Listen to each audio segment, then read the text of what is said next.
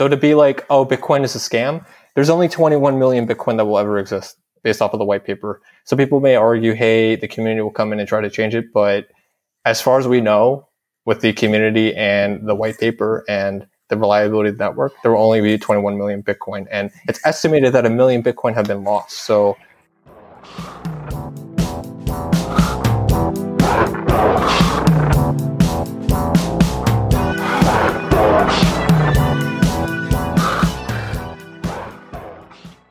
some people hate That's Bitcoin. at the low end. I've, I've heard people say three million or two. It, could- I mean, it could be it could be that. I honestly, it's pretty crazy the stories I've heard. You guys know Bitcoin Pizza Day?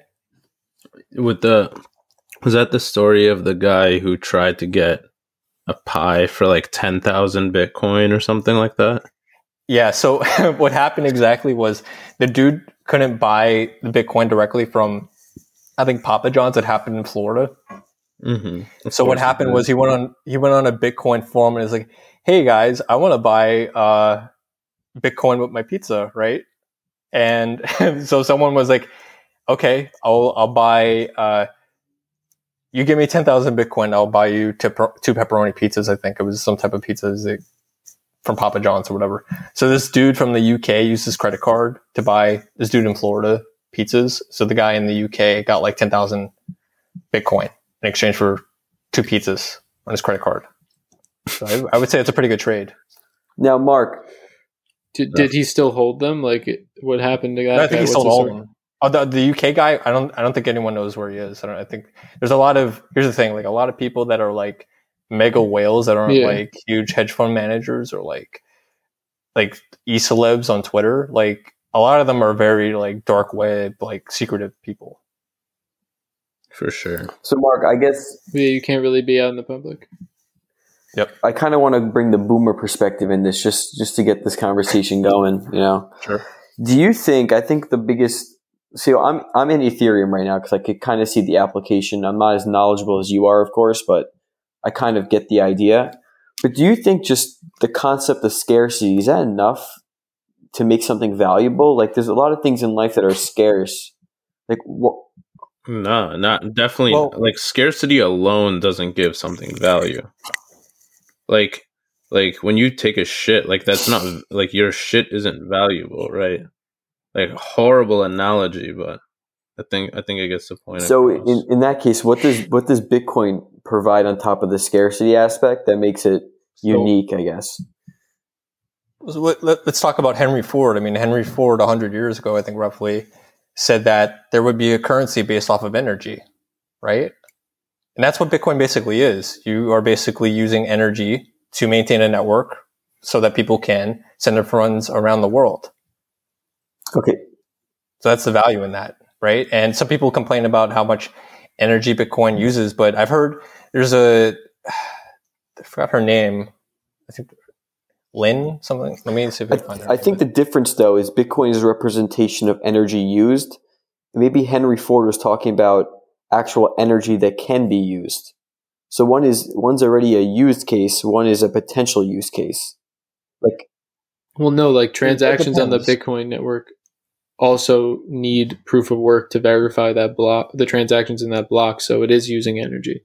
Yeah, like electricity. But I, but I think uh, Lyn Alden, I think that's their name. They're like a uh, investor, and they, I think they also have an electrical engineering degree. They were talking about how people complain about the energy usage of Bitcoin, but some people actually like it because that means that the more energy it uses, the harder it is to attack the network, right? If you want to conduct a 51% attack, you're going to have to like burn a lot of electricity to try to even come close to attacking Bitcoin. That's why some people are bullish on it. And like, all right, so you know how if Bitcoin were to be adopted by like the entire world or by an entire nation of people, right? Not like in a government way, but it just like you have the 21 million Bitcoin and that's the currency for the entire planet. Um, like if the population keeps increasing and people have kids, like do just future generations just have a smaller share of the pool? Or like uh or does it the currency just have to get more valuable over time or something?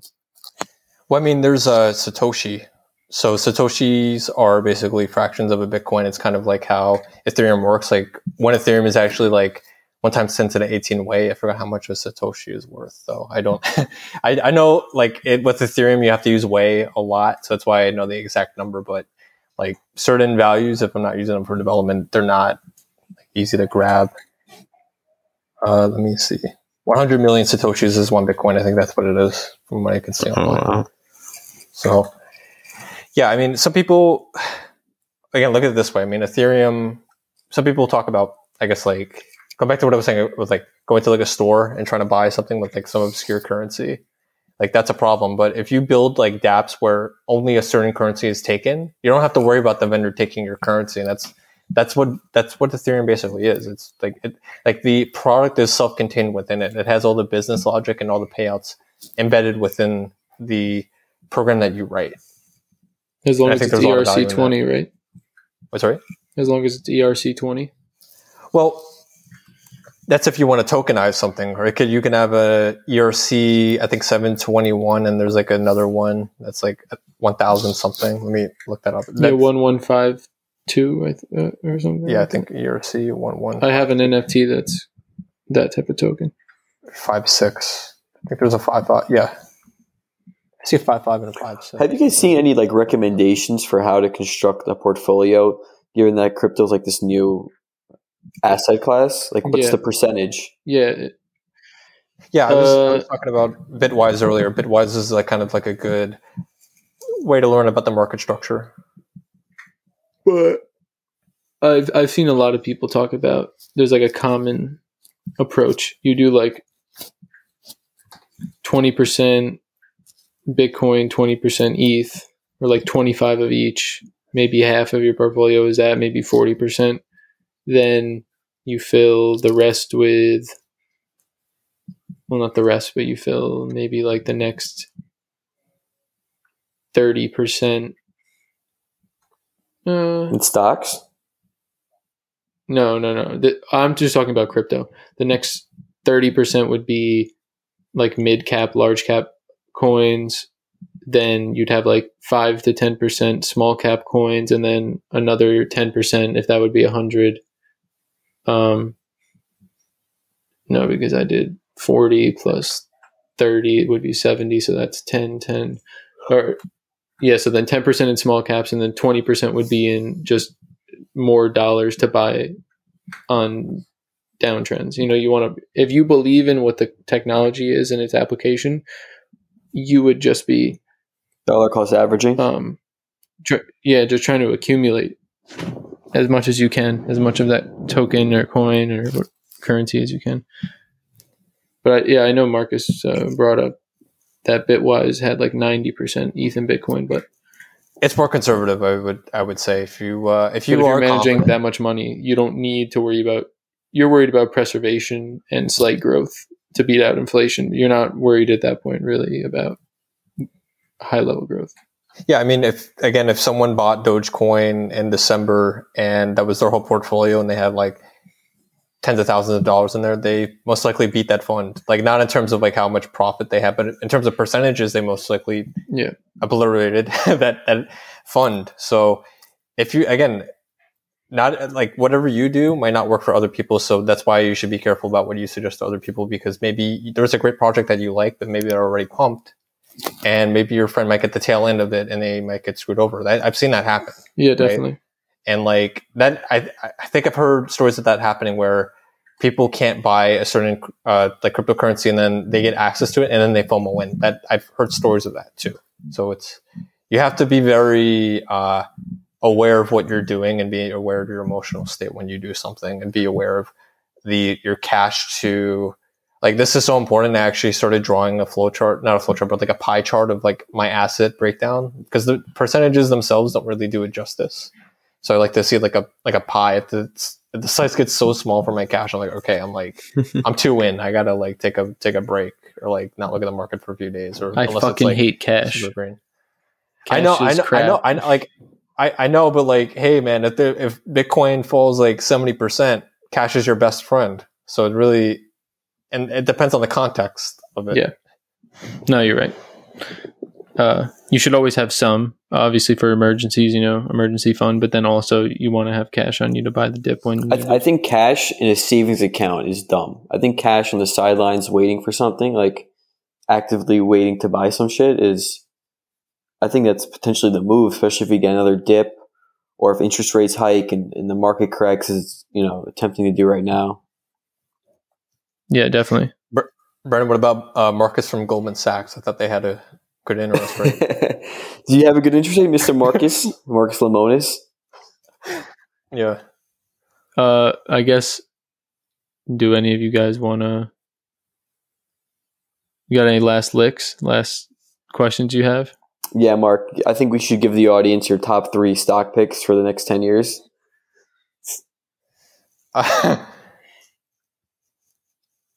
you know, we had a we had a oh um, analyst come on to Zebra, and he was just giving like his whole take. He like runs a, a hedge fund. He was talking about March, April next year. There's going to be some sort of crash happening because of the child tax credits, which is actually going to reduce the amount of money you get at the end of the year from from the IRS. That's going to be a massive spending freeze next March, April. I heard interest rates are going to be uh, going up as well. That's what I heard rumored around that time too, and it, it's tax season around that time Yeah. too, right? So that I think uh, I think some people talked about how because in order to pay for your uh, taxes, some people have to sell a lot of stocks, and that leads to more selling. So that's why the market tends to downtrend during that Time. I know you don't like individual stocks, but I feel like for me, yeah, I'm actually kind of getting interest in Facebook just with the whole metaverse thing. I think that's Yeah, I've been I've been buying a Yeah, lot of. that's like the only I really um, it's- yeah. that's the only I- thing I've been buying. I, I have not honestly. Dude, honestly, I, I actually on LinkedIn I made a post about how I was kind of ripping into Facebook about what happened recently. This is this might be controversial. Like, Facebook is very centralized. Like, Facebook is not just Facebook; it's WhatsApp and Instagram. Right? They had a blackout for a day, and all those sites were down for a full day. I don't think that's acceptable from like a Fortune 500 company. That shouldn't happen. Like, I don't care if there's like a bad press release or a whistleblower. Shouldn't matter. That site should be up, right? Like if Facebook was based on Ethereum, like I, I sound like a shill, but like or whatever like smart contract platform of let me just wait for all men to come back on. Yeah, man, we're talking about Facebook and how uh, I'm a little conflicted about it because they had you remember the blackout that they had? Facebook, had a blackout. Yeah, yeah, I Yeah, do remember that. Instagram, Instagram, uh, WhatsApp, and Facebook. All three of them went down for a day because of a whistleblower. I don't think that's acceptable. And I, I made a LinkedIn post about this, about how like all those sites were down for a full day and how it's not acceptable. And if if those sites were based off of like protocols like IPFS and Filecoin, or the data was stored on like Ethereum or some other L1, that would not have happened. Those site that you would have you would have still been able to access um, all those sites because it would be decentralized. But because Facebook can hit a switch and be like, oh, we're going to just turn everything off. I think that's very so shady. if, if they do implement Yeah. that kind of structure, right? So it's it's based off some the blockchain. Would that be more intriguing to you? I still wouldn't buy an individual company because I, I would I would rather buy the underlying asset. Like I'd rather just buy Ethereum or Bitcoin than buy a company that's going to use it. Unless it's like I know like I would only this kind of goes back to I guess like how I feel about the quarterly thing. Like I don't know like I'm giving someone Mhm. money, right? like when you're Mhm. investing, you're giving someone money and I feel like if a few quarters pass by and you're not like monitoring the financial statements, which could be cooked, you could be lied to, then your portfolio can get wrecked by that. So that's why I I don't feel comfortable really with individual stocks unless it's like a stock that I know very well, but that hasn't really happened yet. Like if the if we hit a huge bear market, I will probably be more open to like stocks that are getting obliterated. Like I like to buy absolutely obliterated stocks or index funds. That's how I make my money consistently. So you don't do any sort of like discounted cash flow models, or at least view other YouTubers that that present that kind of data. Well, here's a really good example, and this is gonna if someone so here's like a gap between finance and engineering, mm-hmm. right? So IBM used to be, I think IBM is doing okay now, but like IBM was like at the peak, right? You guys remember how like, IBM was performing way better than like Windows? Yeah, like the 1980s. I think they're like the biggest company in the world or something. Yeah, but look at them now. I think what happened was that there was a new CEO, and the CEO was not Yes. a technical person; he was a finance Yep. person, and he started outsourcing a bunch of stuff out. Right. So you could you could be great on like, oh hey, we cut our expenses, we cut down on our R and D, so our margins are bigger. But as a tech company, do you really want to cut on your R and D? You don't really want to do that unless unless you are certain that the tech is never going to change, and then you're not even really a tech company. You're more of like a value company then. So that these are these are very important things that people need to understand. That's why a lot of value investors like Intel. I don't want to touch Intel because I don't know what's going on with Intel. I mean, Intel might actually because I'll, I'll kind of go back a little bit in time. Like AMD, people used to laugh at AMD, right? AMD was worth Yeah. like two dollars years ago, right?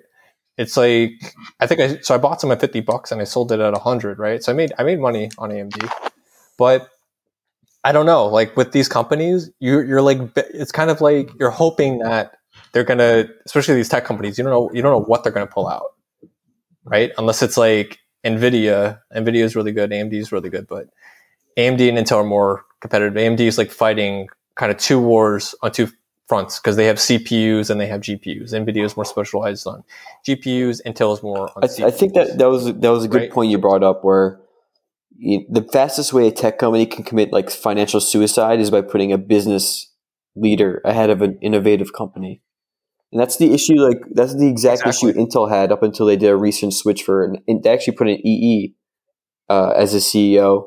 He's trying to change things, but they're kind of fighting an uphill battle with AMD. Yeah, like Lisa Su saved AMD. She's like a really incredible CEO. I mean, she, I think she's an MIT graduate, and I think, uh, yeah, it, it really depends on the leadership of the company. Leadership is very important. So, like, the leadership kind of falls off, or someone's like kind of lying to you behind your back, and that happens. Like, look at Enron. Then you could lose a lot of money. So, it's why I'm very kind of skeptical of individual companies unless it's like a company that I know very well and I know their products very well and it's the right price. So you're- you're- of- You Sorry. you try to mitigate risk as much as possible. It seems is that true?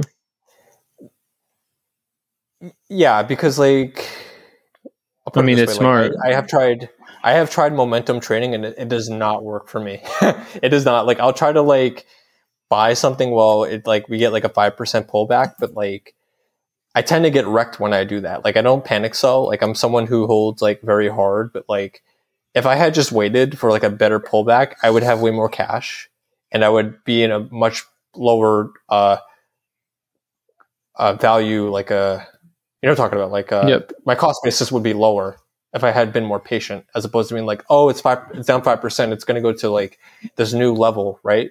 Meanwhile, if I had waited like another week, it's down twenty percent. Right? Yep. You got to wait it for happens. confirmation of a reversal. That's when you enter. Yeah, You so know? it's um that doesn't yeah, that doesn't really happen as often anymore. But again, like if you're able to hold like during that, it really shouldn't matter. Like the only thing that kind of like sucks about that is that you don't get to increase your get your cost basis down at a cheaper level and have as much cash. Like you're trying you're scrambling to buy when something is on a downturn, even though you had that cash, you just weren't patient enough, right? I think Peter Lynch or some investor said that um, trading and investing it's about a transfer of the impatient to the patient. So if you're very patient and you know what you're doing, you can make a you can make a lot of money. So um, I think one other because we're talking about like big financial people like Warren Buffett. Warren Buffett hates Bitcoin, and I I don't agree with Warren Buffett and Charlie Munger. A lot of people praise them. I actually don't like them. Um, so first, I'll talk about their view on Bitcoin, and I actually saw like a great photo of kind of like a quote that I think one of them said during like a like a press conference. They said Bitcoin is rat poison, and someone showed a photo of it, and now I agree with that statement. The reason is that uh, that photo is kind of like depicting rats as big central banks, like Goldman Sachs or you know, like all, the, all these other big banks that exist are threatened Yeah. by uh, Bitcoin. Yeah, because that's the centralized versus the decentralized, Yeah, they can they can control it as opposed to something that's out of their hands. for sure. And I think there was like reports of them. Like there was an article about how they, if they could go back in time, they would try to like make Coke even more addictive. But like if you look at how horrible like drinking soda is for like not only like your teeth but like your like blood sugar levels, like I think there was like there's like a part of India. Like it's not a joke. Like people get diabetes. No, of course. I'm just I'm just it's laughing serious how, problem. how we It's shifted from crypto to diabetes type.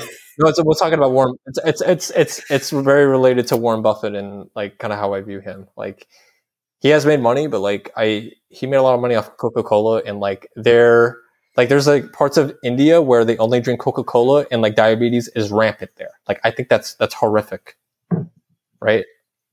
for sure. Um, Because you you know that that you know the company, like Knows what they they're know, doing. yeah, they know that that's a very real possibility, yeah, I think and they're they're thing- probably they're probably thrilled about it because that means more money for them from that specific area. Yeah, doesn't he own? So I don't know his full portfolio. I'm gonna I might sound ignorant here, but doesn't he own a lot of like other big pharmaceutical companies as well? To I be feel like honest. I'm not sure about that. I I feel like I've definitely heard conspiracies about, um, like the rich and like the vaccine and stuff. So I wouldn't be surprised if maybe he did have some holding, and that's why some people came up with the Yeah. theories. Yeah, so I just I looked up Pfizer because Pfizer is like a very popular pharmaceutical pharmaceutical Mhm. company. In general, they have a lot of drugs. Um, so yeah, so here's my theory: they he he sells you a bunch of Coca Cola that he invests in. He gets you sick, and then you have to buy Pfizer's drugs. Isn't he a great guy? That sounds think- really, really good. And his priority isn't on money or anything like that. This could be a good time to uh, To wrap to up wrap it. I feel oh, like wait, we there was there was with one other thing. uh, diabetes. Mark wants to keep going. There was one other thing I think Brendan. Okay, I know I know it's almost two hours, but I promise one last thing. Um, so Brendan asked about my top three picks. Oh yes, Right. I did. So I'm not going to do this percentage wise, but I'll kind of try to break it down.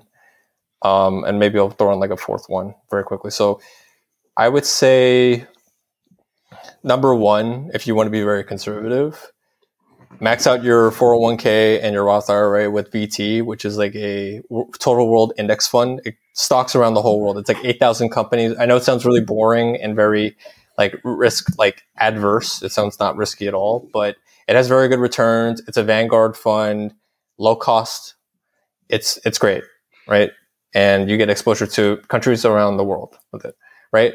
Um, second and third. So the next couple ones, I again, it really depends on you. But if you want to be safe, just go with VT in terms of stocks. But with uh, blockchain, again, like if you're going to do this, having multiple wallets, um, I would say Bitcoin is a pretty safe bet.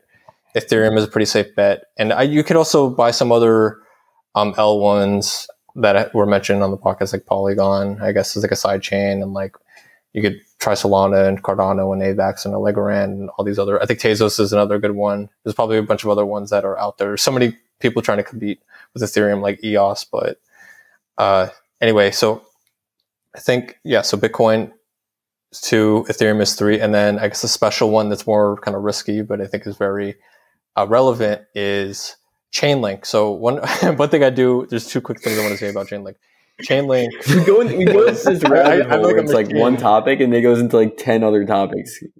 But but like Chainlink is like the most weird thing. So like Chainlink was actually endorsed by the World Economic Forum. They were like how to prepare for blockchain, which is like this like globalist like conspiracy theory organization. They were endorsing Chainlink, and people thought that was very weird. The second thing is actually I think Eric Schmidt. I think that's how you say his name.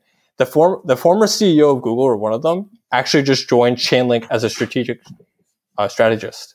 Like he's he's actually working at Chainlink. So the fact that they were able to grab talent from Google is pretty impressive. I think that's very bullish for Chainlink. I think it is. I feel like when you are getting a, the team in those projects matter the most. So Exactly. Yeah. All right. Mark, Brendan, thank you boys for coming No on. No problem, bro. Anytime. Uh, I feel like we traversed along a lot of common questions, but also got nice and technical. So if you do know that kind of stuff, maybe it appealed to you. Yeah. Thank you, boys. Thank you, Mark. Appreciate it. Thank you. Uh, you know where to find us. Black Box Podcast, No Way in the Black. Instagram and Twitter. You know the deal. Uh, check out some of our other episodes. Get an idea of you know what we're bringing to the table. Black Box. Thank you. Love you. No, Way in the black. Goodbye.